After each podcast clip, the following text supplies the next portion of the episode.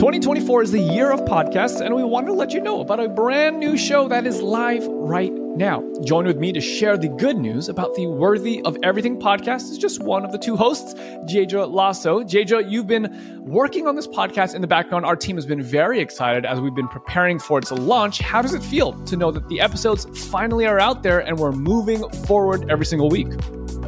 It is so exciting, and I am just excited to see where God takes it. And I have so much hope that it is going to be an incredible blessing to the listeners. Amen, amen. But as I understand it, this is a show tackling the issues of mental health through the lens of the gospel. Can you share just a little bit more about the heart and the intent and who you're really trying to serve through the Worthy of Everything podcast? So, I personally was freed from depression, and as I've come to understand my freedom from sin and identity in Christ, I start to recognize all these amazing gifts that God has given us. So, yeah, just exploring and hearing awesome testimonies about how to walk out true intimacy with a loving father who pursues his kids.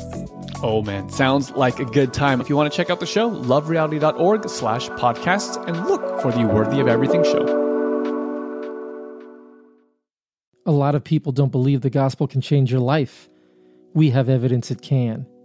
Death to Life shares testimonies of radical transformation, stories of people getting freed from and healed from sin, so you can hear, believe, and be transformed by Jesus. This is Death to Life.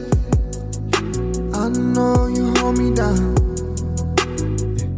Like, yo, Lord, if you are real, like, you gotta get me out of this mess. I would be like, yo, perfect love casts out all fear. Yeah. And then I would just show her that she's loved perfectly. Yo, welcome to the Death to Life podcast. My name is Richard Young.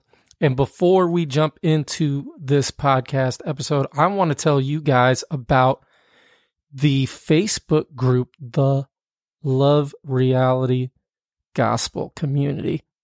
Tyler, tell us a little bit about the Love Reality Gospel Community. Oh, you talk about the number one reason I have the Facebook app on my phone? Oh, you still got that, that Facebook app? Yeah, man, just because of this uh, gospel community group that we got going on.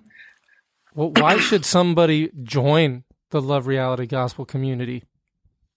I think a better question, Rich, is why shouldn't somebody join the Love Reality Gospel community? I got some answers for that. You don't like hot gospel lava almost every day on your timeline. True. Uh, if you don't need encouragement, yeah, if you like don't Jesus, like encouragement, you know then you probably shouldn't join it. If you don't like, you know, coming across like just people's fresh revelations of how much God loves them, then probably you don't want to be in the group. Man, I'm being I'm gonna be real with you, dude. I was getting so many fresh revelations about how God loves me from being on this group that I low key. I was like, I can't take it anymore. Y'all killing me with this. No, but check out the Love Reality Gospel community. And uh, yeah, that's what I want to talk about right now. Uh, but now, I want to talk about this episode of the Death to Life podcast. But if you've been paying attention, you know that the bald eagle is uh is joining me in this intro. And man, Tyler, this is the 100th episode of the Death to Life podcast, man. 100. 100. A buck. Gum, one buck. Hundred. Yeah, dude. It's uh hundred. Bro, it really does. It feels bill. like maybe what? Maybe two months ago, you and I were sitting. I was just moving here to Hawaii and sitting on this this bed with these headphones, and I'm recording the episode with you. Like it really doesn't feel like it was that long ago, and that was episode one. Now you've done 99 more 17 hour podcast episodes. I have done 99 more 17 hour podcast episodes. Like, Rich, you add up all of the hours you've spent listening to people talk about how good God has been to them. And it's getting close to like a year's worth of your life just listening to how much God's been doing in people's lives. Yeah. That's man. an exaggeration. That and it missed. It was a joke that missed, but in all seriousness, how cool is it that the stories aren't slowing down? No, man. It's uh I think in the first 2 years of recording this thing, there would be like a worry like, "Oh, like early on, who am I going to get next?" But now it's just like there's so many stories out there. And here's the thing, man. If we keep preaching this thing, I got half a mind to believe we're never going to run out of these stories, bro. I got I got another half of that mind. so, okay, let me ask you this while we're doing this intro to this podcast. Um which podcast have you personally either listened to the most or uh, has been not the biggest blessing to you because we're not just, but that stands out in your mind like, man, this was a blessing to me. Like you're on episode one, but you still need encouragement. Mm. What what comes to mind? I would say I think the only episode that I've listened to leisurely more than one time is Morgan's episode mm. two, my wife. I've I've listened to hers a couple times, just cause yeah. wanted to remember God's goodness, and it helps me remember God's goodness. I'll tell you that right now. Um, it's maybe one of the only ones that's moved me to tears. What are some of the other ones that have moved me to tears? I think my sister Casey Williams, Casey Goldring, her episode moved me to tears. Um, another episode that I listened to a lot of times, but not leisurely. It was because I was helping you edit these episodes at the beginning of season two. Is uh, our girl Floor. Yeah. Floor's episode, I listened to that thing maybe seven times and I never got tired of it. Just so beautiful. Um, I have to yeah, tell man. you something about Floor's episode. Uh, I had recently given that episode to somebody and they're like, they only listened to the first like 30 or 45 minutes. And they're like, bro, man, that's cool. Like, I'm sure like this good episode, but like, man, like I had some real stuff in my life like she's just talking about like trying to get freedom from like her parents' upbringing and like dresses, and I'm like, bro, did you not hear the part where she cheated on her husband with a woman? and and this person was like, oh, I need to listen to the rest of that podcast episode. uh, Have mercy. And so, um, yeah, man, some of the crazy stories, like, and there's been crazy stories and like this one that you'll hear today with Molly, there's just sweet stories as well. Mm. Where God has just continued to just love on his children and direct them to like who he actually is, what his character is, and what he's actually done. Even if there's no trips to Peru f- to to do ayahuasca or mm-hmm. um, affairs or like it it ranges the whole gambit. So, hey, if if you're new to this podcast thing, Tyler, and you're like, I want to hear, like, give me your best commercial for going back and starting. And maybe this is hard for you because you're the first episode.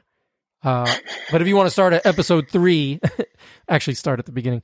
But um, what would you say? Like, what's the hmm. a reason to to take these episodes in, bro? Well, I mean, first of all, is just the content itself. And I know the first episode I can vouch is a testimony, not of just a life that is bad. I think a lot of times testimonies are just like, let me tell you how I persevered. It, they're not testimonies of how we persevere. It's literally testimonies of people who have died to the lies that held them captive, the lies that kept them in chains, uh, the lies about God's character.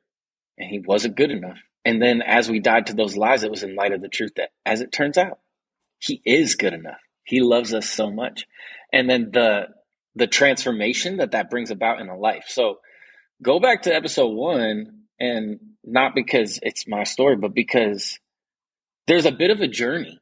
I think even in like because there's a link between episodes from episode to episode, like you actually start to get to know these people. Mm-hmm. And I would say go back to episode one just because you get to see the journey of the podcast, sure, but you get to see the a journey of a group of people too. And I think that that's just a lot of fun. Yeah, man. Uh, I just want to praise God because, yeah, when we were starting this thing out, you were in Hawaii, I was in Kansas City. Uh, it was three in the morning for me, just recording these podcasts. And I don't think we were really thinking about two years down the line. It was just like, man, maybe someone would want to hear this story. We should put it down in podcast form. And now it's being downloaded all over the world, literally all over the world. Uh, people are hearing that. That's crazy, dog. That is crazy. I'm thinking about that, dude. Also, uh, what's I wanted to ask you what's what's the episode that you like listening to the most?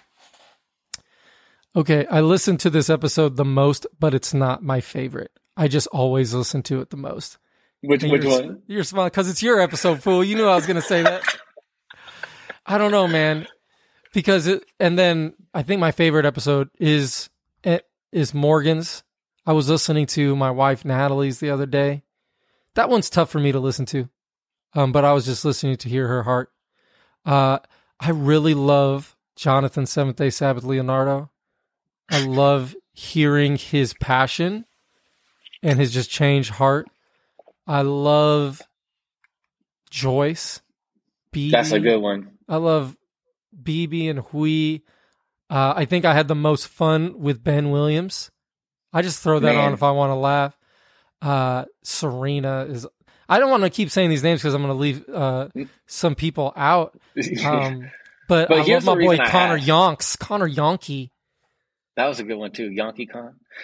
I think the reason that I asked is not because I'm trying to hype up. Oh wait, hold on, I hold care. on one second. I got to say this. Erica Yonkers episode, I think is like touched my heart the most. I got off. So sweet. And I think I messaged you. I was like, Erica Yonkers is the sweetest person ever created by God. You like I was like, angry my... when I was texting. I was angry. He said, this, "This is my favorite episode I've ever recorded." I was like, "Word." Yes, because I love her voice. Like, so sweet. All right, what were you? She's so sweet.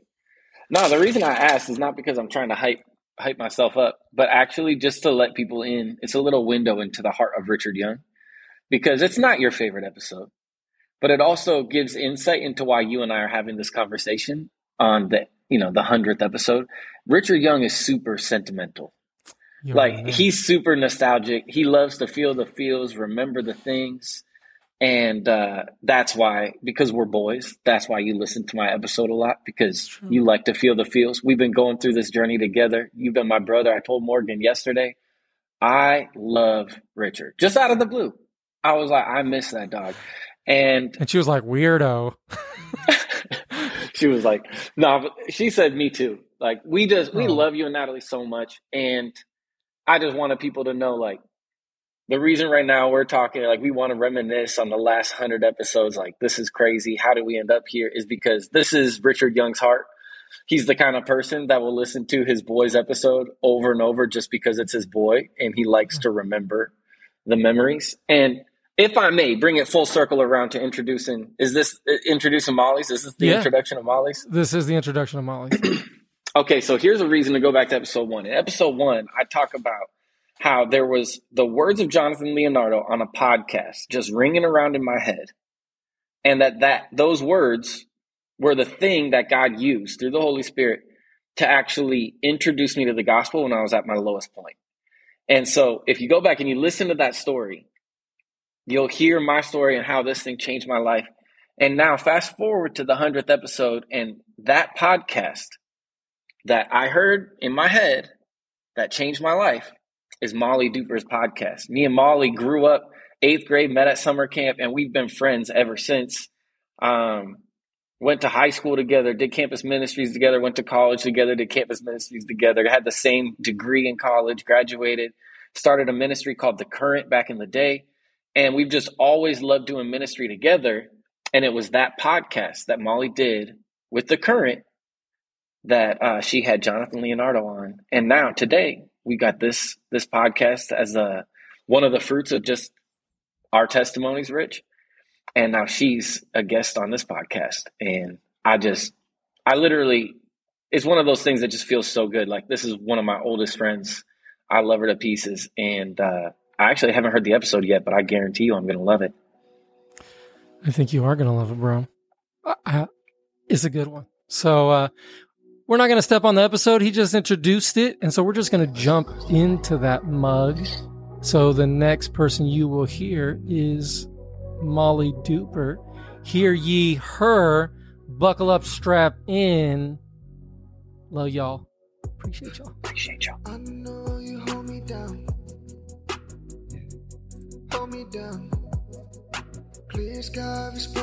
The first thing I can remember is just being like a really like young child and where my relationship with Jesus in all things was like very kind of fear based because when I was like a little child being raised up, I don't know if this is like for you or for maybe other Adventists, but for some reason, as like a kid, I was just hearing about the end times. So I just like all I was interested in was revelation as like a little girl.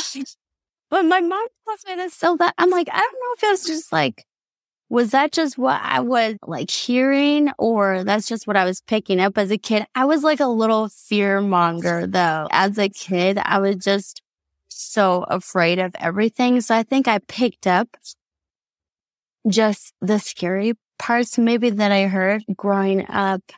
I, my mom tells me that she is, yeah, you only wanted to read Revelation, like when it was time for up to have like worship or anything. But it was because I was like scared. So I, that's my first memory of my relationship, I guess, with Jesus and church and things.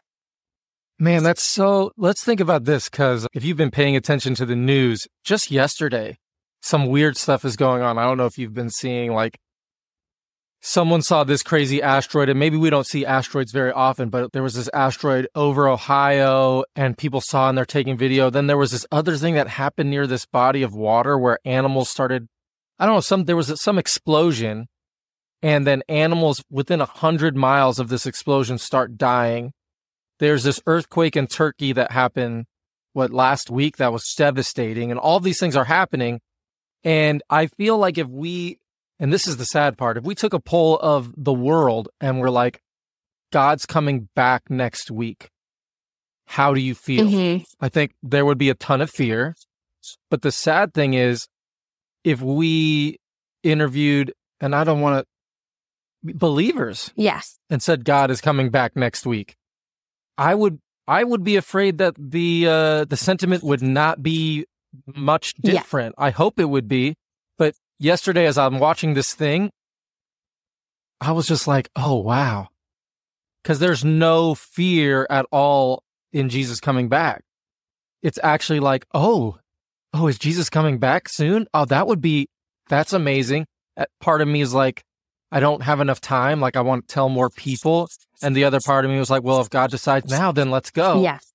But yeah, it's crazy how the enemy has tricked the world into having us be afraid of our father coming. Yeah. Like if your child was afraid that when you walked in the mm-hmm. room, that's what the enemy has done for God. Why? Yeah. And isn't that interesting that as, and it really makes me think about this as just now being a mom and, and having a son who's two, cause you kind of like don't really sometimes know what kids are picking up. And so me as a little kid, that's what I'm picking up. Mm-hmm. Even though that that's probably not what was intended. But, um, so I was raised in a household of my mom. So, so I was, my mom and my dad are very, very different. It was like quiet, sweet Adventist librarian meets like wild child Bemidji bad boy. So, and they got together. A Bemidji, Bemidji bad, boy. bad, boy. That needs to be his Twitter handle exactly. or something. So when they got together and then they had us three, me, my brother, my sister. Yeah, it was like, I, I went to Adventist church and then I also, so I had that like very Adventist side and then a very absolutely not side. So, so it's like my mom would advocate for like Adventist education and my dad would advocate for public school. And so, you know, oh. so it's just like two different worlds. And so anyways, growing up, that's like my first, I guess, memories of like maybe Jesus. But then, so I'm trying to think of where to actually start. So what I remember, like maybe my first actual prayer that I put out to God. And I was like, okay, my, we had like a little church school and there was like eight kids in it. I was the youngest one and pretty much the only girl. There was one other girl and uh, my brother was the oldest. And so I was so, so afraid. Still, that's just who I was at the time. I was just so afraid of mm-hmm. everything. Mm-hmm. And so I never talked. I was so shy. and the next year, we had found out that they didn't have enough money to keep the school going. So they're going to shut it down, which meant I was going to probably have to go to public school. And I was like, you know, so afraid. I had heard so many terrible things about public school. And I just, I was like, yo, Lord, if you are real, like you got to get me out of this mess. I cannot go to public school. Like I'm, something terrible is going to happen to me there. Shout out to public school. Yeah. So I, I was so scared. Right. And then, uh, and so my very, very first memory is like then going to public school and like clinging to Jesus there because I was so terrified. Um, was it as scary as you thought it would be? Uh, it, it was for the first year. But you know what was so, okay, so this is my first, first like moment uh, in like the Bible. So my, my sister was like in academy, an Adventist academy at the time, and she had gone on this mission trip and she came back and uh, she was talking about this group that she went with. And as me, as her little sister, I was just like so mm-hmm. nosy and wanted to, uh, you know, she was like talking about this boy that was there. And she wasn't even talking like that she liked the boy that much or anything. I just was like, I've made up the story in my head. Oh, maybe that was my sister's crush. And, and she said, Oh, it was really cool at the end. Like everybody wrote in the, in my Bible, like they all wrote messages and they all wrote, you know, a little farewell. And so I thought in my mind, I'm like, oh my goodness, I bet you there's like a love note in there from one of these guys that was on this trip with her. So the thing is, me being the little like nosy sister, I remember like uh-huh. creeping into her room and finding that Bible and like peeking through it, trying to find like, oh, there's gonna be like a juicy love note, you know for my sister. And I'm like trying to find that boy's name and like where, what he had written to my sister. And I finally found it. And I'm like, oh, this is, is. And then I read, it was like, Hey, Laura, this is my absolute favorite Bible passage. Have a good summer or something like that. I was like, what was? So disappointing. But I thought, okay, well, I'm already here. Like, I'll read the passage. And it was first Peter 5, 7. It was like, cast all your worries upon Jesus because he cares for you. And that was the first time, like the first Aww. time I was like, oh my goodness, like Jesus cares for me. It says it right here in scripture. And I was like, and I could literally just give him my worries. So that was literally what I did for my second year of public school. Like, how old were you in public school? How, so how I think I entered public school at 11. And so I think this happened, yeah, when I was like 12. Okay. So this story is amazing, but it's, uh, amazing in, in the different, in several different ways. Number one, your sister is the sweetest person ever created by God. Only if there was a, if there was like the two, the two sweetest people ever created by God are both in your family. Kayla oh, yeah. and yeah. Laura. And if they were to fight to the death for who would be the sweetest, it would, yeah. I don't know what would happen. It would just be like, oh, I, I know, you. I know. Yeah. Um, but thinking of Laura being in like this kind of underground like relationship where she like that's hilarious because everything like she's just so sweet. Everything would be perfect and above board and and whatever. But then how God uses your little sneakiness to be like, hey, I love you. yeah. Mm, I really love you it a lot. was isn't that the thing? It was a love letter, but it was like Jesus to me.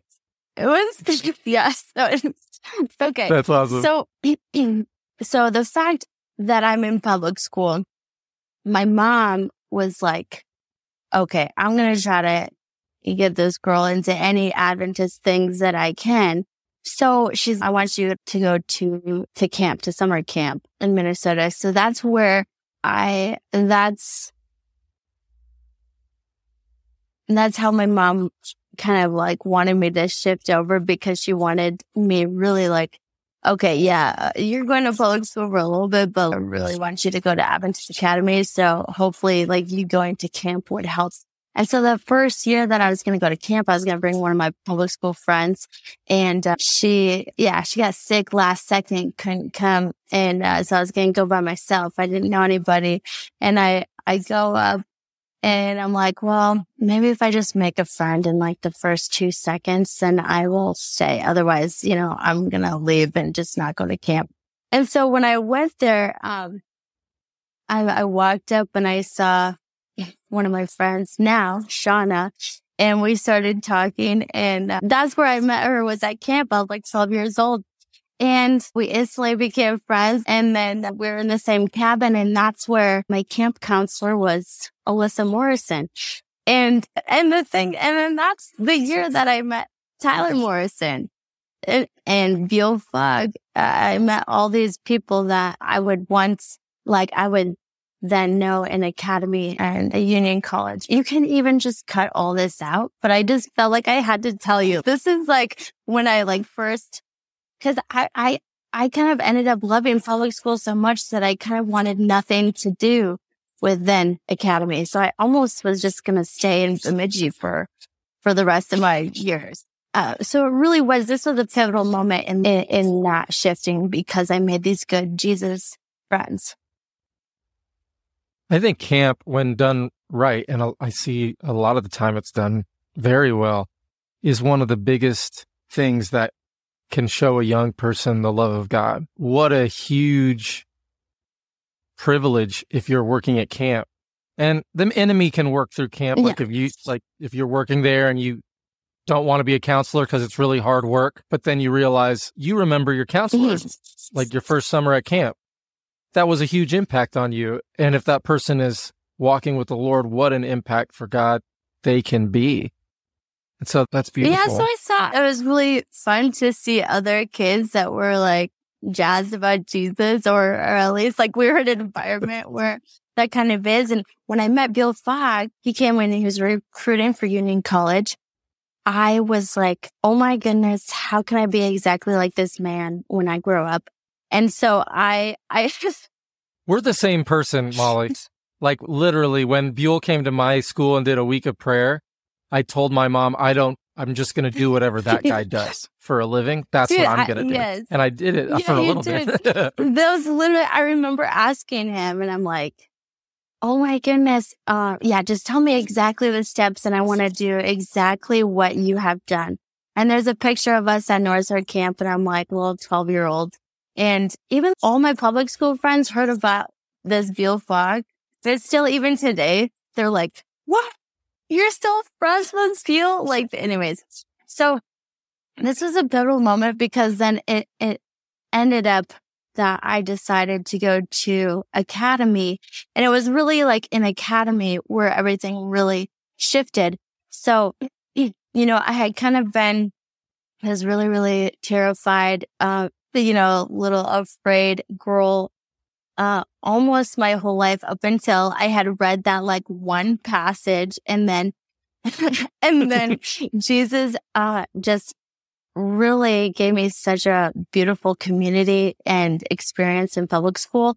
But then when I got to academy, that's when, um, things with my, my older brother, um, were like really not going well at home. And that was like why hmm. my mom was really pushing for me to go to have a Christian, um, education. Yeah. Experience. And yeah. so, yeah, with my brother, it was just kind of getting worse and worse at the point where it wasn't just like, oh, he's skipping school and or getting in trouble at school.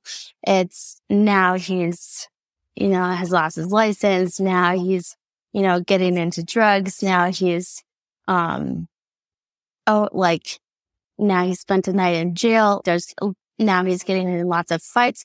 And so the thing is like when I went to, to academy, I remember there was like a week of prayer, like a staff week of prayer. And there was, um, a guy who had, had went up and said, Hey, like someone prayed for me and that's why I'm here today.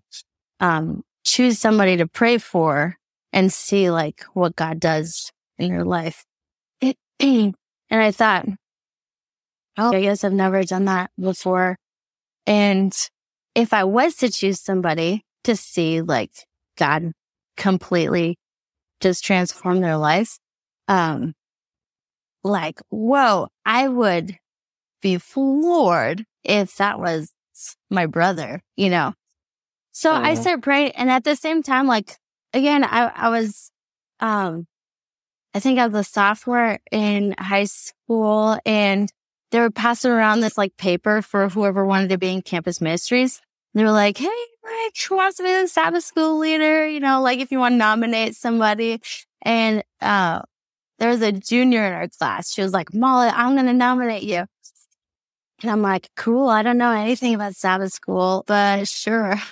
And so, anyways, but that I was like, don't really know anything about Jesus either, like, or the Bible, but cool. And she, uh, she nominated me somehow, like I became the Sabbath school leader, which meant, and I don't even know, it's kind of like, I don't know if it's, it was like this when you were there, but it truly is like the autonomy that the students are given in like their roles. I mean, it was like gigantic. It was like, oh, I had a whole like every Saturday morning, it was like me. And I was supposed to like.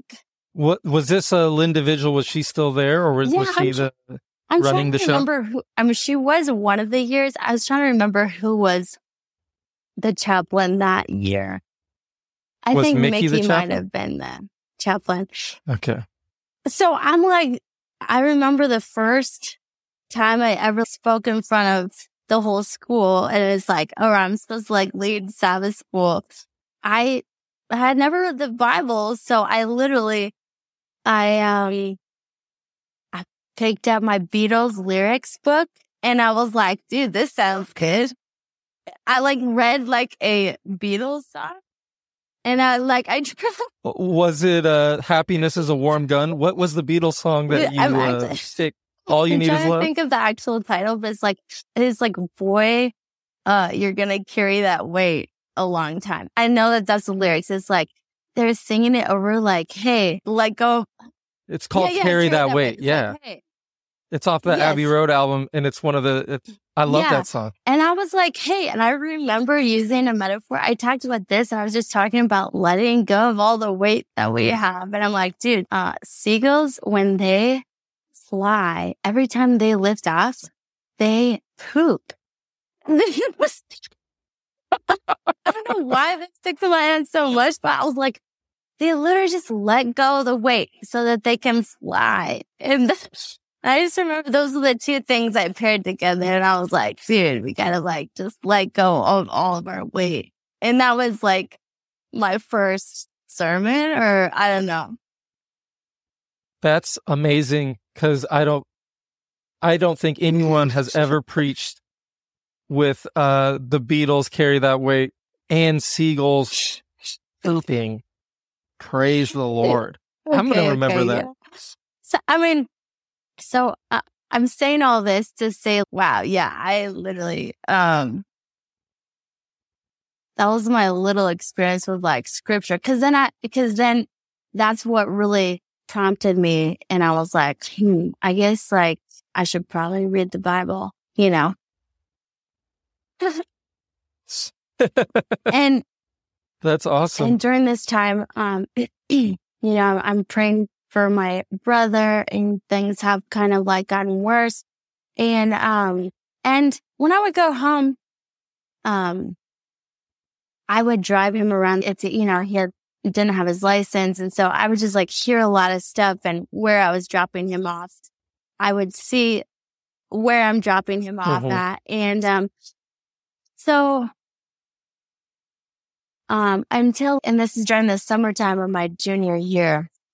And this is like a, uh, a, just a huge pivotal moment is, um, one day I'm picking him up or, you know, we're, we're driving together and, um, and he tells me, and then when we get home, he's telling my mom and my dad, he's like, I met this girl, you know, like I, mm-hmm. and she just, uh, you guys have to meet her. She's amazing. Like she's amazing. She's, uh, she's just the best thing that's ever happened to me. It was like, he literally met her like the day before. So we're like, okay, okay. Um, and he's like, you know, I'm going to bring her here this weekend. You guys are going to meet her. And I'm thinking, you know, like I'm, I was like, okay, I'm going to be like that, like protective sister. And I'm like, what kind of like crazy girl is he going to bring home? You know, but, right. Um, so I'm like gearing up for him bringing this girl home and who he brings home is literally like she walks through the door. She's like so happy, smiling, comes, gives me a hug and instantly I'm like, oh man, I can't help but love this girl already. And her name is Kayla. And I literally, it was interesting. She immediately is like, Hey, Molly, you want to go rollerblading? Which is like not a weird thing. Everybody in Bemidji goes rollerblading. So I'm like, okay, yeah. So we go rollerblading together. And she's telling me about like how into my brother she is. And she's telling me like, oh man, it's just so awesome to meet like a godly man. And I'm like, whoa, what? Hey, girl, do you even know my brother? You know, um, mm-hmm. so when I get to, when I get home, when we get home, my brother and Kayla are in the kitchen and me and my mom are in the living room and they're like looking at the calendar, like, Hey, when could we get married? Yeah, like when is this wedding gonna, uh, you know, like we're thinking of getting married. But the thing is, I guess I like missed a huge step in this. The thing is, as soon as he met her, he literally was like a different person, like literally night and day. He, he, he was like so filled with joy. He was, and he was actually like when he was talking to us, he's like talking about scripture and he's talking about Jesus and he's like talking about just being so free. And I'm like, dude, what is happening? Mm. Who is this like imposter? You know? And when I was talking, so I was like so confused and they're talking about, Hey, dude, we're so in love. Jesus has brought us together. Like we're going to get married. And this, this makes me think of something because this is powerful. As Christians, we talk about joy and we separate it from happiness. And we're like, God wants you to have joy, but that's not the same as happiness. Happiness is like da da da da da, but joy is like da da da da. And I think we've said it a lot because we haven't seen Christians really live joyful lives. And so we're like, but God's actually not, it's different. It's not like super happy. And as I've come to realize, when you understand the fullness of what he has actually mm, done, what yeah, you've been yeah. freed from, and when you believe like the thing that you are actually different and you are changed, all the joy that the Christians were saying, like, oh, it's not like that, you actually get to experience that. Like it, it is that kind of happiness. It is that like, that thing that can fill you up and you can have extreme also yeah. happiness, not just joy when like you're like you're because you're suffering with Christ. Certainly there is that aspect of suffering and trials and tribulations, but also there's extreme happiness and extreme joy. And I think we've just said that stuff to cover up for not experiencing it ourselves yeah. because the Bible says all these things. And if we don't experience it, then we have to cover it up somehow and say, well, the Bible actually doesn't mean that rather than considering maybe that we don't know how good it is. And that's why we're not responding in the way of somebody like your brother in yeah. this situation who is actually changed by being loved yeah. by this person. And, and, and so I was like, oh, he's putting on a show for for Kayla or something like that. But when I was like asking him about it and she's, he's like, Molly, do you know that we're saved by Jesus? We're free in Jesus Christ. Like when he died on the cross for us, like he freed us. Like he's telling me what Kayla has told him. So I'm realizing like, oh, he's, he is now, he's not like this because he, he's now has a crush on some girl it was like what she had shared with him that he was now experiencing and understanding. And because he was sharing this with me, like that this whole time, he's like, Oh, I didn't actually know that God loved me and actually saved me.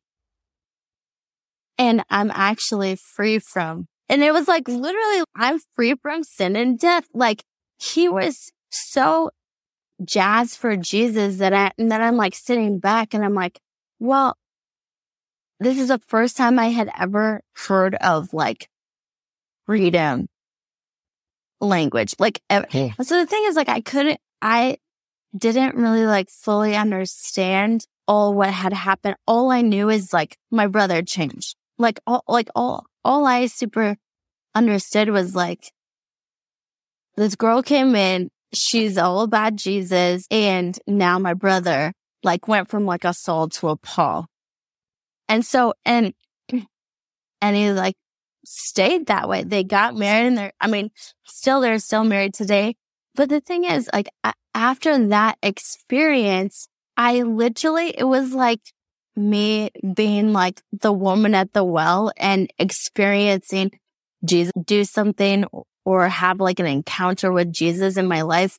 And like in that story, you know, she like runs back and it's not like she like knows mm. any theology, doesn't really know. All she knows is, do this thing happen? And I got to tell everybody about it. And, and that's literally what happened with me.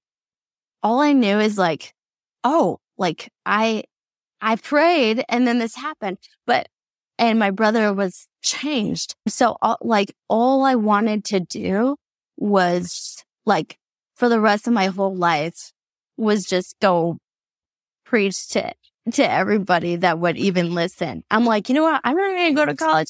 I just want to be like an evangelist, go travel everywhere. And I'm just going to preach.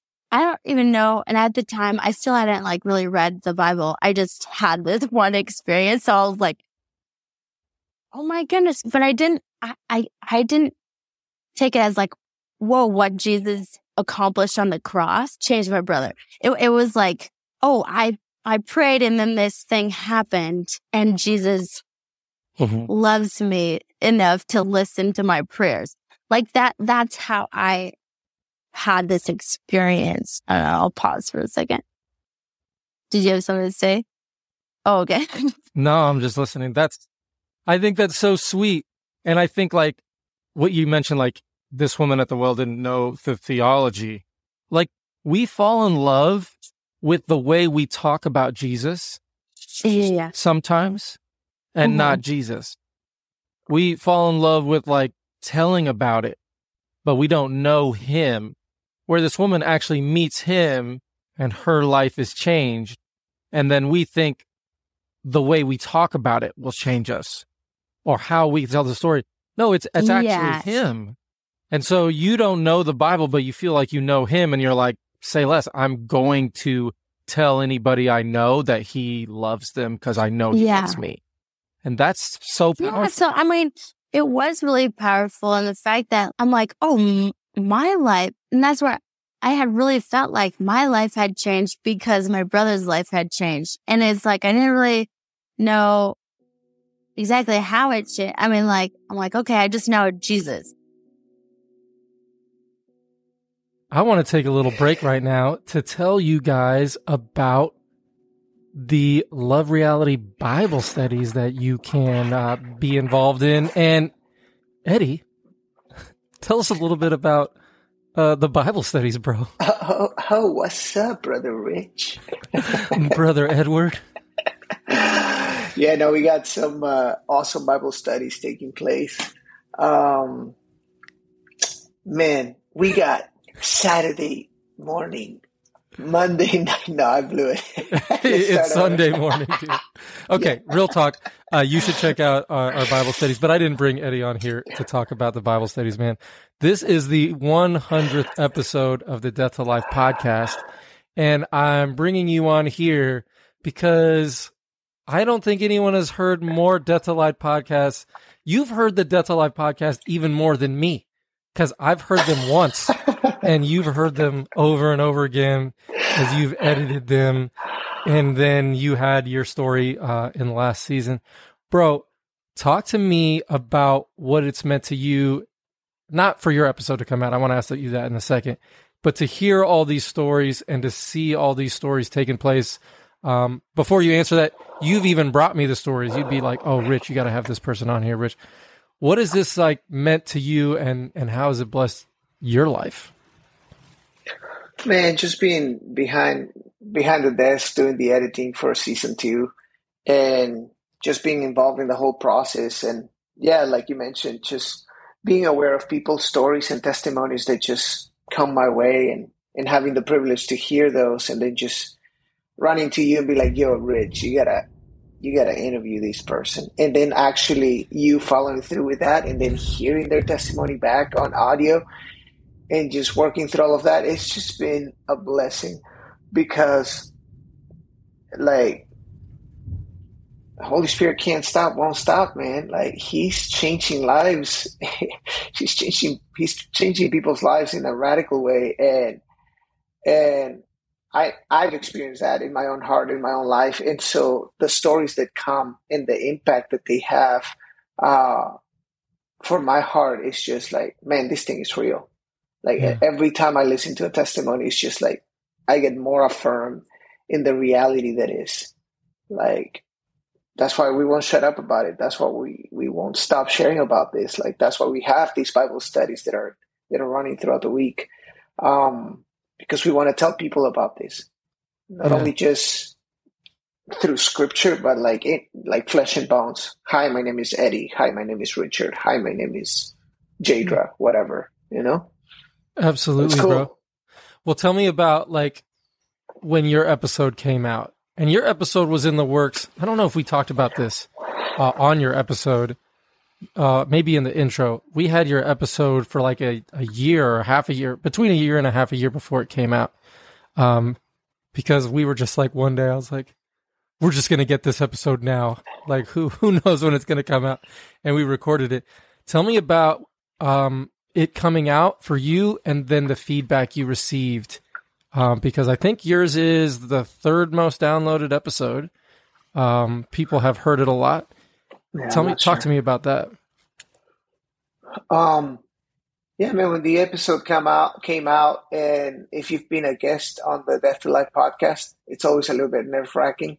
You yourself could probably attest to to that. It's like, oh man, my story is out there, but that's that that's only at least it was for me for the first minute or so, and then it's just like, God, you're gonna do what you're gonna do um, through it but now it's been cool. Like a lot of people have been have been uh, blessed by it. Um, even random strangers that now become friends. You know, episode uh, what is it, ninety three or of Karen? Oh yeah, ninety seven. Um, yeah, episode ninety seven with Karen, and she just hopped onto the Death to Life podcast show and started with my story, my episode, and the rest is history. So it's just been a real blessing to know uh, and, and to still feel the uh, ramifications of what a story can do, the power of testimony and what it can do. And so just to be to be a part of that impact, oh, super cool. Super cool. Yeah, man. Did you uh maybe you didn't think about this? Did you think we were going to have 100 episodes of the Death of Life podcast? I don't know if I thought that we would go that. I didn't know. I had no idea, bro. I mean, I you got to remember I just hopped on uh, season two just to help on the editing. oh, but you were listening like, from day one, bro. oh, you like the first episode that came out. You texted me and you're like crying already. You're like, "Bruh, it's so good." yeah, yeah, man. So we're at a hundredth episode, and we are looking to a hundred more, man. Something that sometimes hits me in in as I read scripture, like scripture was written and we have these characters that are that are telling their stories, you know, in the Gospels or whatever, but they don't even know that they're going to become the Bible. that they're going to come a, a medium where people are going to read their lives.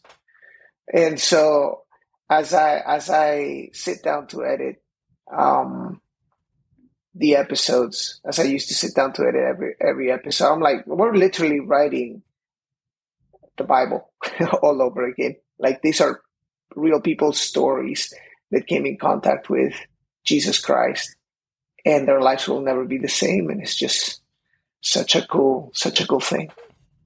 Tell that dude to come in. Come on, give him a headphone. Give, give him a head. Give him a.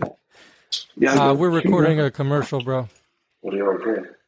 We're recording a commercial break for Death to Life. Uh, Jonathan Seventh Day Sabbath Leonardo, this is the 100th episode of the Death to Life podcast.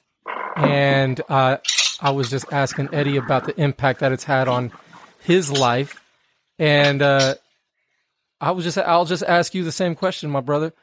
Um, now that we're 100 episodes down, um, how has this been a blessing for you in your life and just to see how God has moved through your revelation of his love. Yeah, it's, it's dope.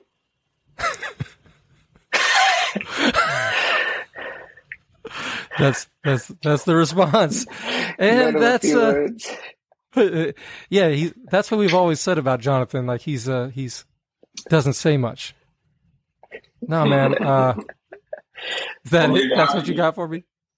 I mean, yeah, it's, I'm super encouraged by hearing stories of people week after week that have encountered the Father's love and seeing all the ways that love uh, continues to change people. Like it's just at the bottom is knowing that you're loved by God, right?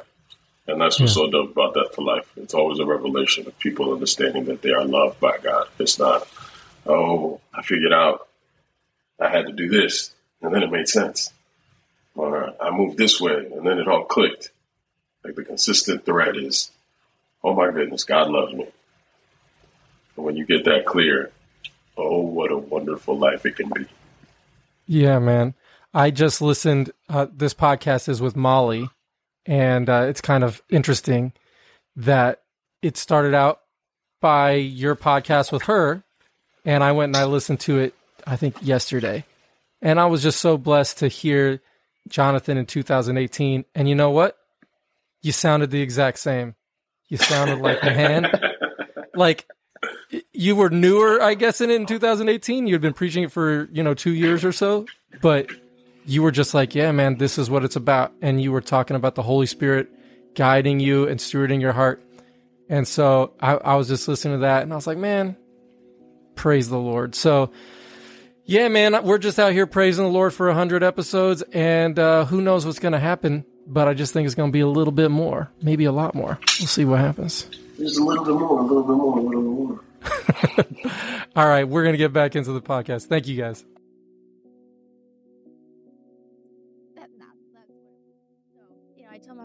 Like, see ya. Gonna go like evangelize for the rest of eternity, you know, like until Jesus comes. So I really didn't want to go to college anymore. I just wanted to go preach. And I ended up going to this mission trip with Alyssa and, and Johnny to the Philippines where we just went and preached for like 17 days. And, and I'm like, yes and amen. You know, this is what I want to do. And I still hadn't read the Bible or anything, but I, what were you preaching? You're just like Jesus loves you. I think it yeah, says it. Yeah, something like that. And so I think back to that, I'm like, when Jesus has, yeah, just so much grace. And he just like that he like allows humans to run his church or, you know, what I'm saying? Because I'm like, wow, I didn't even know anything. But I, but I did know that Jesus was amazing. And that's all I knew. So mm-hmm. Yeah. That's all you need. So, but that then led me when I did come back and my mom was like, nah, you're going to college at least for one year. Like you have to. And so I had, you know, that's when I went to Union College in Lincoln, Nebraska for a year. And, and all I would could think about was like, till, um, what was um, your major? Oh, you know what? I just took some, and this is so silly, but I'm like, listen, Jesus is going to come back. And I'm like, we're like piecing out. I'm not even going to need an education. So I'll just take something real easy because I'm not even like going to stay at college. I'm just gonna go be an evangelist after this. So I literally was like, what is super simple and that I could spend the least amount of time with? And I just took, I didn't even know what it was in my first year. It was like communications yeah, communications. Not saying that that like whoever has taken that, that's amazing. That That was my major. We're, we're the same person. That was my major, my first, uh, my first year at college. Cause for me, I didn't know what I was going to do. And I was like, I like yeah, talking. Yeah. so communications, yeah. I'll do that. Oh man, that's so funny. Yeah. So, I mean, I did that, but then I, all I was trying to figure out is like how I could go be an evangelist, you know? And so, um, I met this guy who was, came during like for recruiting for colporteuring, which is like going door to door, like a literature evangelist in Colorado. Mm-hmm. And that's when, you know, I sat down with him and I just was like, I don't know. I just like really love Jesus. So I, um, he's like, okay, you're hired. And so something like that. And then, so I ended up in Colorado and going like door to door. Look at your resume. Your resume. Ah, it says here you really love Jesus. yeah. You're yeah. hired. But then that's where he was like, you know, everybody who was hired and, and selling these books about Jesus you know, he would give a, a, worship every night and he's like, you guys know that the Bible is all about Jesus. It actually all like points, like all those like Bible stories, like everything like points to the cross. Like it's all about Jesus. He's like, the book of Revelation is the revelation of Jesus Christ. So every single book, he's like, listen, if you're going to be in my program, you got to read the Bible. So I was like, Okay. And he was like, you got to listen for the Holy Spirit because he's like, that's the only, if you're going to be going door to door, like, he was, so he was like so heavy on the Holy Spirit, like is alive and active. And he's like talking to us. Hey, so why don't you listen? And why don't you open up your Bible and like, you can actually read. It's all about Jesus. So that summer was when I'm like, wait, I already love Jesus. But then like when I open up scripture, I'm like, oh my goodness. like the book of Jonah is actually about God's grace. It like the revelation, it is all about Jesus. Like every Old Testament story showed God's grace and how he loves us so much. It all points to the cross. And so this, the, the only thing that I was like, couldn't understand though. And this is where like, it's like I didn't really understand like what did the cross like actually accomplish? Hmm. You know, you know what I'm saying? So I'm like, one. oh, I know that it all points to this and it's all about Jesus, but the, and the reason why it is interesting. so our friend uh, Ricky, he's a pastor here in Colorado. Yeah, yeah, he Shout has out to a Ricky. sermon series going on right now called "The Too Good to Be True Gospel," and it's so good. But I, he said it really like perfectly in like I think one of the first um sermons in that series, and he's saying, uh, he was like, I was raised like hearing that God was like had unconditional love for me, yet there was conditions. So it was like confusing. Hmm. Or then he also said, I was raised like hearing I'm saved, but then I'm also like slaved to sin. And, and so the thing is, and that was like my experience of like, oh, I'm hearing, I'm hearing like how powerful it was that Jesus died for us. But I'm also hearing that nothing really has changed. You know what I'm saying?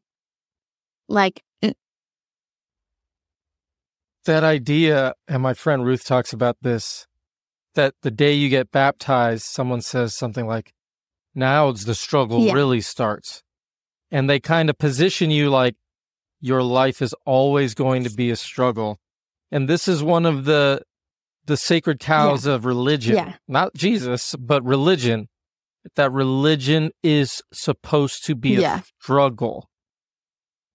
And it's like if you really think about it, if your brother's like meets this girl and she's like, I love you so much and God loves us. And now our relationship will be a struggle. yeah. Who's signing up for that? Who's like, I love it. I'm in. And so, yeah, there's that double minded talk from religion that positions you as somewhere in between like holy and sinner, somewhere in between redeemed and struggler. And because so much of our experience matches up with that, we think that that's the way it should go. Or we don't even second guess it. It's just like, well, yeah, I mean, I'm, I am struggling. Yeah, yeah, exactly. So it's like, oh, yeah, there's like this powerful thing that happened on the cross, but I don't know. It doesn't really like, I guess it'll just all, yeah. That's for yeah, later. And, and that's how I can kind of like always heard it. So that's why I was confused because when I actually read scripture, I'm like, wait a second, but it all like says all this. But what I am still kind of hearing is that, I mean, yeah, just everything kind of still like sucks right now. It's still struggle. And then we'll just have to wait until Jesus comes back. And then, and then it's like, Have you heard of this idea called the already but not yet? Like this is like a, a lingo that preachers use or theologians use. It says like we have it Mhm. already but not yet. The problem with that idea is it's not found in scripture. It's what we uh, another one is positionally. You're positionally righteous or you're positionally holy. But the problem Yeah. is that that's not found in scripture. In scripture, you are holy, blameless, and above reproach. In scripture, you're either self condemned, you're a sinner, you're wicked, or you're righteous and redeemed. But because we haven't, like I said, because we haven't experienced that, we put in words like positionally, we put in phrases like Yeah. already but not yet to explain away what the Bible is saying because we haven't Yeah. experienced it. yeah. And just like what you said was like, oh, like if I'm not like experiencing that joy, then let me like explain it away. well, then maybe God doesn't want me to have that kind of joy because I'm not experiencing it. Or maybe we don't actually understand Yeah. it yet. Yeah. So, so this is where I'm like, where I'm reading this, but yeah, not like super hearing it.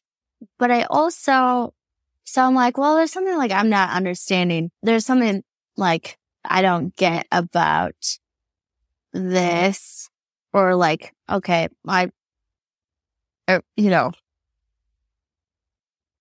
yeah, so I just kind of like left it alone. But what I did understand is that, so it's interesting. It's like, you know, the, the passage is like, the God who is the God who was and the God who will be, or the God who was, who, who is and will be. Um, mm-hmm. I, I feel like when I'm like a, a little girl, I was like only focused on like the God who will be, like just the one who's coming later. And that's why I was like so focused on like Revelation and, and Jesus coming back and that type of thing. And I'm like, okay, it's all going to be terrible. Mm-hmm my whole life and then Jesus will come. And then when I got to this moment, I feel like I experienced like, man, like, like God who is because all of a sudden I did like start hearing from the Holy Spirit. And, and I was like mm-hmm. experiencing Jesus like firsthand. Like literally that summer, like exploded it to the next level where I'm like, oh my goodness. Jesus actually talks to me like, dude, the Holy Spirit is like a real actual thing. And like he actually speaks to me. And it's not just that he speaks to me. He's like, speaks to everyone. And so the thing is that was like really frustrating was, was like, dude, well, cool, cool, cool that that happened to you. But like, yeah, that's like a, I don't know. Not happened to like Molly. But I'm like, no, no, like the Holy Spirit. Like, so every time I would like tell like a story about the Holy Spirit, like speaking to me. It was like so exciting for me and, and still is. And there was like so many experiences that happened like right in a row that man, I wish I like had time for.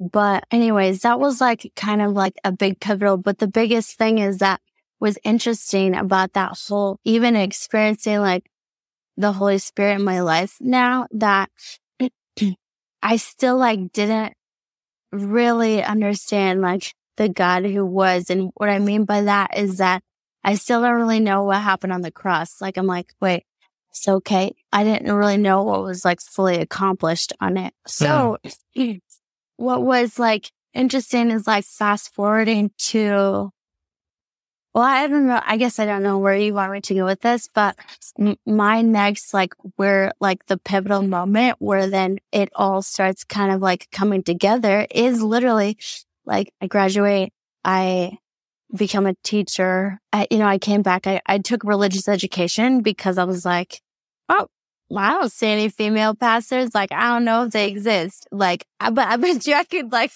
get a job as like a female Bible teacher. So, so I took that, which I shouldn't have limited God because I'm like, and God's so cool. Like he literally paved the way for me to be a pastor anyways. But did you feel like you were limiting God or were you feeling like, oh, maybe I can do this? Yeah, I mean, I thought like, I don't know, I just, that was the next step. Like, what's the closest step for me to be able to like go preach the word to somebody? And that was it. And so maybe it was at the time, but then, you know, same yeah, with me, teacher. We have we the have the same, life. yeah. But did you actually taught? I never, well, I've never actually two years, taught. so not. I mean, so barely. Were you elementary school or what were you yeah. teaching? Or you were a religious ed? Were you, um, where were you in teaching? Tennessee, Collegedale. So now I Look live in Tennessee. That. Yeah. Okay. So you went to, so you went to Collegedale. You were teaching mm-hmm. at Collegedale Academy. Now I remember yeah, this part of the story. So All then, right, keep going. So then I get engaged and my fiance, Carl, it lives in Florida and he's like part of a residency there. So for administrate hospital administration. So then, so then I, I pick up and move over to Florida and there's like, you know, like one Bible teaching job in the whole state for Adventism, you know? And so it's like, well, if you don't mm-hmm. get that, you're kind of like, well, don't, I don't have a job.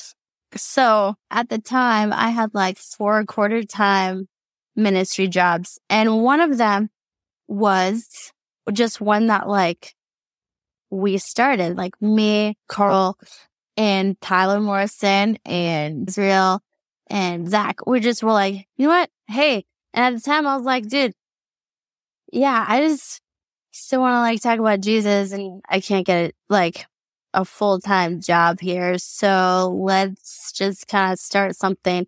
I think all of us were kind of in like a, a space where we're like, Hey, let's just start something. So we just started like this ministry together.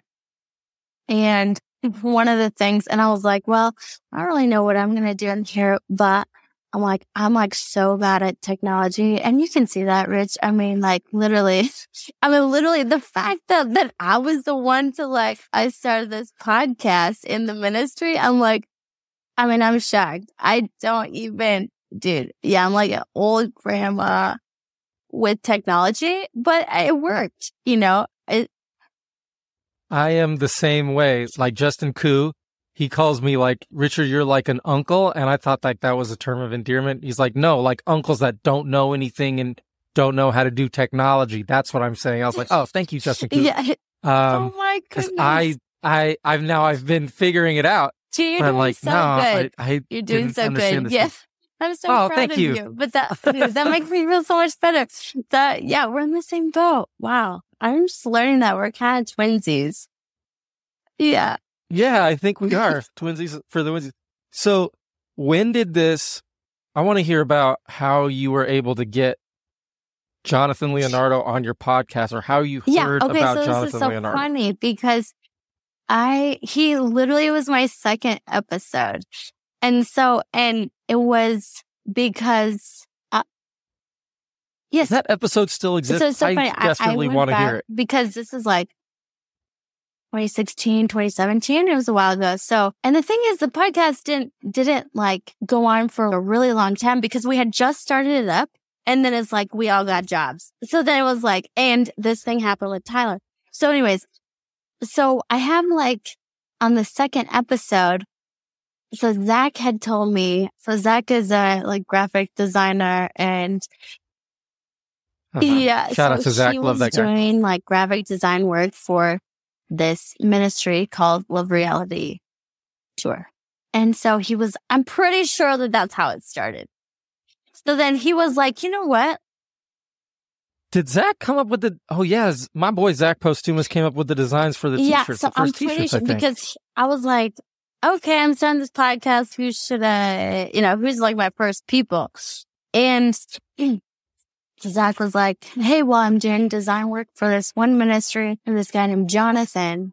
So he had just sent me, so literally like I had never met or spoken to him until the day we're just like recording. And so I'm like, Hey, what's up, Jonathan? And then we just record the podcast together and that's where we meet. Cause I was like, Hey, I got your number from Zach. And he told me about you. You want to like record and you can tell me about what you're doing and how Jesus has worked in your life. And he's like, yeah. So that was literally how simple it all happened. And I'm like, I don't know this, this guy at all. And I probably will never see him or hear from him again. But this is so cool. Like Uh-huh. he's telling me his story on my podcast. And And that this is the yes. Jesus Dates podcast, right? Was it called like the current ministry, or was it Yeah, called so Jesus Dates? Like, what's the? yeah, is, mhm. is it still exist Yeah, somewhere go like on the up, internet? Go like okay, I'm gonna go listen to it um, after this. episode two, I think, of Jesus Dates. Of Jesus yeah, Dates, so or is Jesus it the current? Dates, and then it says like by the current ministry or something. Yeah. So yeah, so they're also up. So go, yeah, go listen. And I'm we're talking, and I just remember him sharing his his story, and then what he's doing with Love Reality. And Mhm. afterwards, I just remember I thought like, wow, that was so powerful, awesome, cool. And then I remember Tyler being like, man, you know, after more episodes came out, he's like, man, that one was like my favorite, favorite one with Jonathan. So anyways, if we like kind of fast forward just like a little bit, then when it gets to, yeah, we all, Yeah, because Jonathan had, if this was like Mhm. 2017, and I think it probably was, Jonathan had just started preaching what he had learned in Mm, 2016 or 15, where he realizes that Romans 6 says Yeah. he's free from sin. And so he's realizing this. And then that love reality started in 2017. yeah. And it's this is just crazy because, and I don't know if you're going to tell this part of the story. Uh, when Tyler, and if you haven't heard Tyler's story, this is episode one of the Death to Life podcast where he goes through this whole thing. when he is in the middle of this horrible mistake that he makes, he thinks about this yes. episode of the podcast of the Jesus Day podcast. And that's how he gets a hold of Jonathan, where Jonathan then is like, What's your relationship to sin? And I was like, uh, what yes. you mean? So that's all and, kind and of so started this here. is yeah. where then it's crazy because like, okay, we all get jobs around this time, but it also is like right when like we're like, oh, should we still like do the ministry? Should we still like do it as like a side thing? You know? Um and and Tyler was gonna come to Florida and I think we we're all gonna like we were gonna meet up for coffee just to kind of talk about like the ministry and just be like, hey, now that I'm gonna be a full time pastor, now that you're like you're doing this and we're all moving places, like uh, you know, what should it really look like? That's what the meeting was supposed to be about. But then when we, um, mm-hmm. so we're supposed to meet up for coffee. And then I see that like his sister is dropping him off. And I was like, I was like, where's Morgan? Like, why is like your sister dropping you off? You know, I, so I was like being like, oh, I had no idea what he was going to say, but he was like, oh yeah, yeah, no, like, I'm in hot water. You know, so he was just, you know, so he kind of tells me like what just happened, but he also is sharing with me. He's like, Molly, the craziest thing happened like just like a couple weeks ago. Like, remember that guy that you recorded? Like, I reached out to him. And so he's like telling me this is like the very beginning of then like him sharing with me about like his freedom journey where he's like, dude, like freedom from sin. And so he is sharing this with me but then he's also like, yeah, we should take like a full stop on the ministry because this thing just happened with Morgan.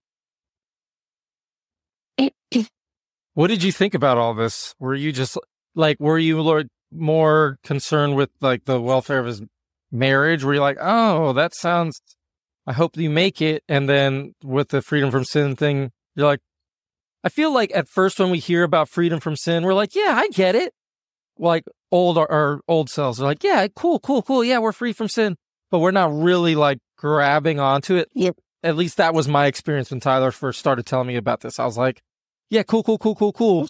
I hope you stay married, bro. Yeah, like, yeah. like that was more important to me. I'm like that that that freedom from sin. Yeah, yeah, that sounds really yeah, great. Yeah, yeah, yeah. Uh, was it yeah, the, it was same the same experience like, for you? Yo, yeah.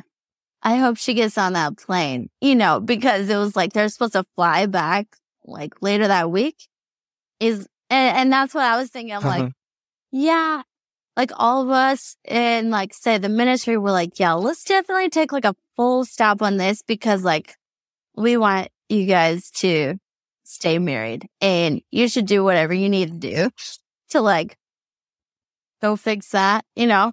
Uh, yeah, yeah. It's awkward. But, um, but it was, yeah, the whole freedom from sin thing. It was like that where I'm like, cool, cool, brother. And hope it all works out. I was really like, yeah, I like when fast forwarding and actually getting to like where, oh man, no, there's just so much to this. But okay, so all throughout this, I'll, I'll, I'll rewind. So after this, he's like, t- you know, he's telling me about the freedom from sin. Don't super understand it. I tell him, and I think I told you this before, where it's like, there's a scene in Ratatouille where like this, like the main mouse is like talking to his brother mouse. And he's like, Oh my goodness. Like, if you mix these two foods together and eat them, like, are you tasting them? This is amazing. He's like trying to explain this taste to his brother mouse and then his brother is like yeah yeah yeah yeah i get it i get it yeah mm-hmm. and he's like not getting it and that's exactly like i don't know the next like several months whenever like tyler would have like a new like deeper understanding of it or like trying to explain it to me he like call me and tell me this and i'm like i like lit you know it was like a long time of listening of just like, yeah, I don't understand what's different. Like, I don't understand what's like different than what we've always known. So, you know, I want to, I think when I really first heard him the, for the first time, it was because I was dealing with some stuff and I needed freedom. And I'm not trying to make excuses, but sometimes, like, I mean, I believe you 100%. Like, there isn't, I'm assuming there wasn't this thing in your life that you were struggling with some kind of addiction and like he's giving you the, the way out of this addiction. You're like, yeah, I've trusted Jesus since I read First yeah, Peter yeah, yeah. five seven or or and and so like mm-hmm. it's good, bro. Like we get it. And so there there's that disconnect because you hadn't been in the pit circumstantially as much as he was or other people that hear so this So what was like really interesting is like yeah you hit it spot on you said it perfectly and, like entering into this and this is where i mean like i'll kind of wrap up but because this is the moment then it was like the next five was that like five years ago or four years ago um yeah six from 2018 when this was going on that into 2019 five yeah. years ago like it was interesting because it was like not like one moment or like one person that said one thing that really like oh my goodness this is it but it was like several i guess like several conversations several different like people talking with me and even explaining like what Jesus actually accomplished on the cross. Um, at mm-hmm. the same time in my own personal life is really interesting because it's like, I feel like I, yeah, entered like a five year span of like wintertime of like tragedy after tragedy after tragedy, like one after the other in like mm-hmm. so many different ways. Like, and so I feel like it wasn't like just one pit. It was like a deeper pit, a deeper pit and a deeper pit that I was like entering into, like personally. And I'm just like life experiences. The first, I mean, the first one that happened literally like, I think a week after, you know. Tyler was like telling me this was, you know, I was on the phone with my friend. And then that's when, you know, she's just on her way home. I'm on my way home. And I hear her like telling me that someone's shooting at her. And then that's when they shoot her. And it literally was like a drive by shooting. And I mean, praise God, she's alive, but definitely, yeah, it just changed everything. She's paralyzed now. And th- that was like the start of, and I had like just started my new pastor job. I was supposed to preach the next weekend. Like that happened on like a Thursday. I was supposed to preach Saturday.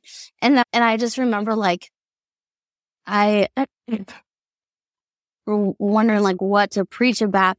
But at the same time, like, you know, he- hearing about like what Jesus actually has ac- accomplished on the cross. I remember like preaching about the Good Samaritan. And I remember also hearing, uh, our friend Ricky preached about the Good Samaritan like several years before that, where it was like, oh, Jesus is the Good Samaritan, and we're the ones who, who were like completely like wounded, like by sin and death. But then like what he did on the cross, like he actually, like, that's him. That's like a, uh, not just a parable of like how we should be like nice to others, but it's like actually showing this is like the whole gospel right here where he like Jesus is the good mm-hmm. Samaritan mm. and he got off of his donkey and actually saved us. And when I'm like, and it was like parallel. So it's just really interesting. Like so many of the tragedies that happen were like also parallel mm-hmm. to like learning about what Jesus actually accomplished on the cross.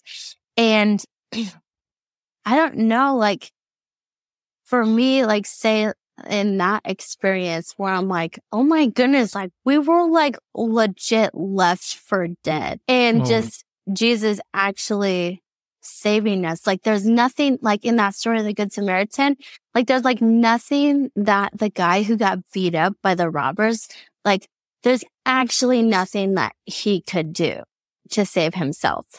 Like that, hmm. that it actually like Mercy. wasn't him like being good enough. It wasn't him like trying hard enough, like good behavior. It wasn't like, it was actually only like the Samaritan. So that's just like, I guess like one example. Um, and so I, that's where I'm like, oh man, like the moments that it, it like dawned on me, there wasn't just like one moment. It was like one tragedy after the sure. other that I was experiencing at the same time. Like the Lord would always like send like it, I run into like Nicholas Morrison and he'd come and we'd then just end up having coffee and having like a talk about like freedom in Jesus or like, oh, my husband just lost his job. I'm nine months pregnant. I'm no, you know, like here's like a big next tragedy.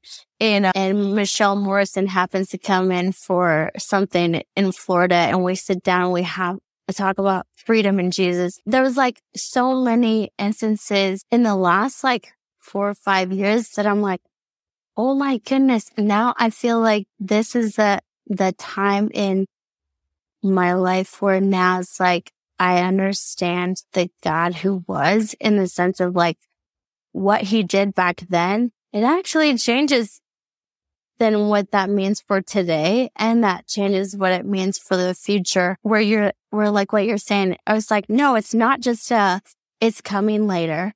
It's not like he gives himself in just pieces. This is one thing I remember about Jonathan's podcast he was like, God doesn't like give himself in pieces. Like he gave his like fullness. Like we have it fully now. Like, like all the things that are like, we fully have it now. So anyways, I, I know I'm like rambling on, but no, this is so it's key because you're talking about what God actually accomplished on the cross through Jesus. And what that really means is what actually yes. happened to us then.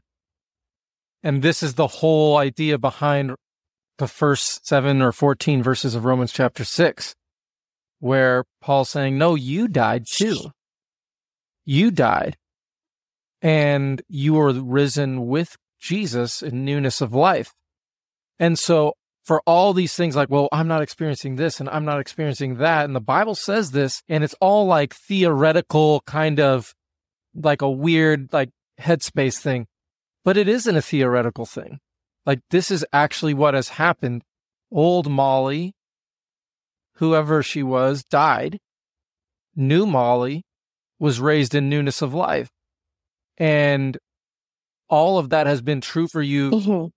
for forever. That is why you're like, I don't want to go to college. I just want to evangelize. That's because you have the heart of God. That's because your heart is pure.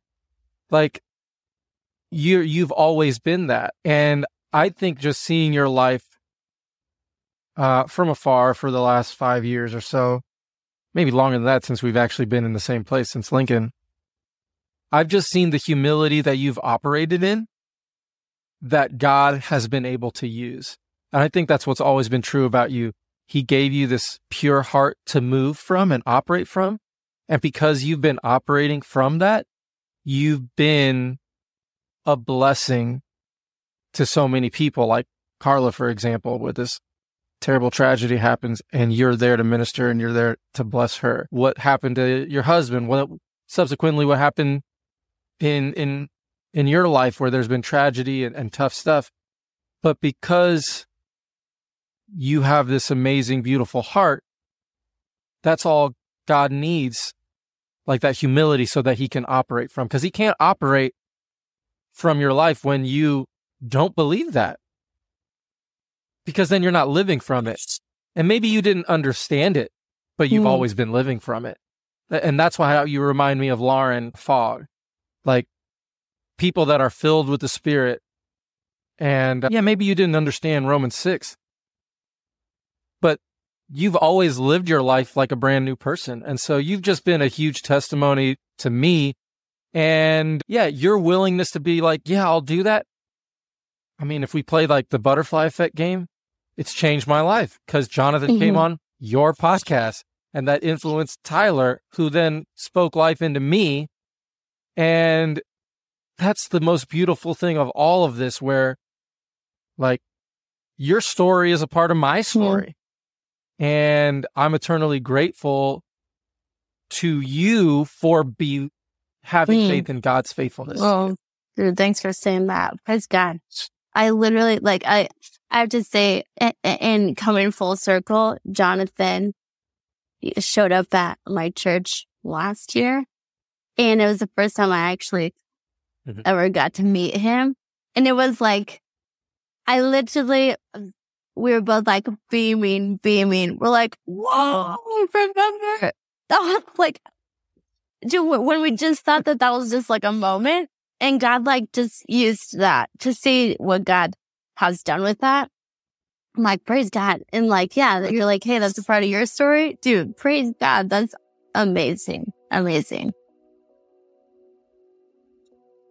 So if you could go back and you could pull little old Bemidji Molly, who's worried about going to public school, and you could just pull her aside, and maybe she hasn't seen that secret love letter yet in, in Laura's diary slash Bible, and you could just pull her aside and say, "Hey, what what would you tell that girl about her future mm. and what she has to be afraid of?" I'd be like, "Yo, perfect love casts out all fear." Yeah, and then I would just show her that she's loved perfectly and by Jesus.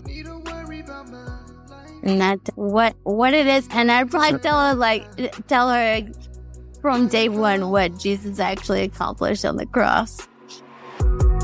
It's only you, it's only me. Awesome. Waking well, up to memory. Your love is all I need.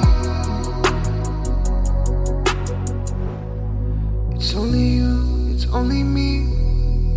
Waking up to no memory. Your love is all I need. I feel it.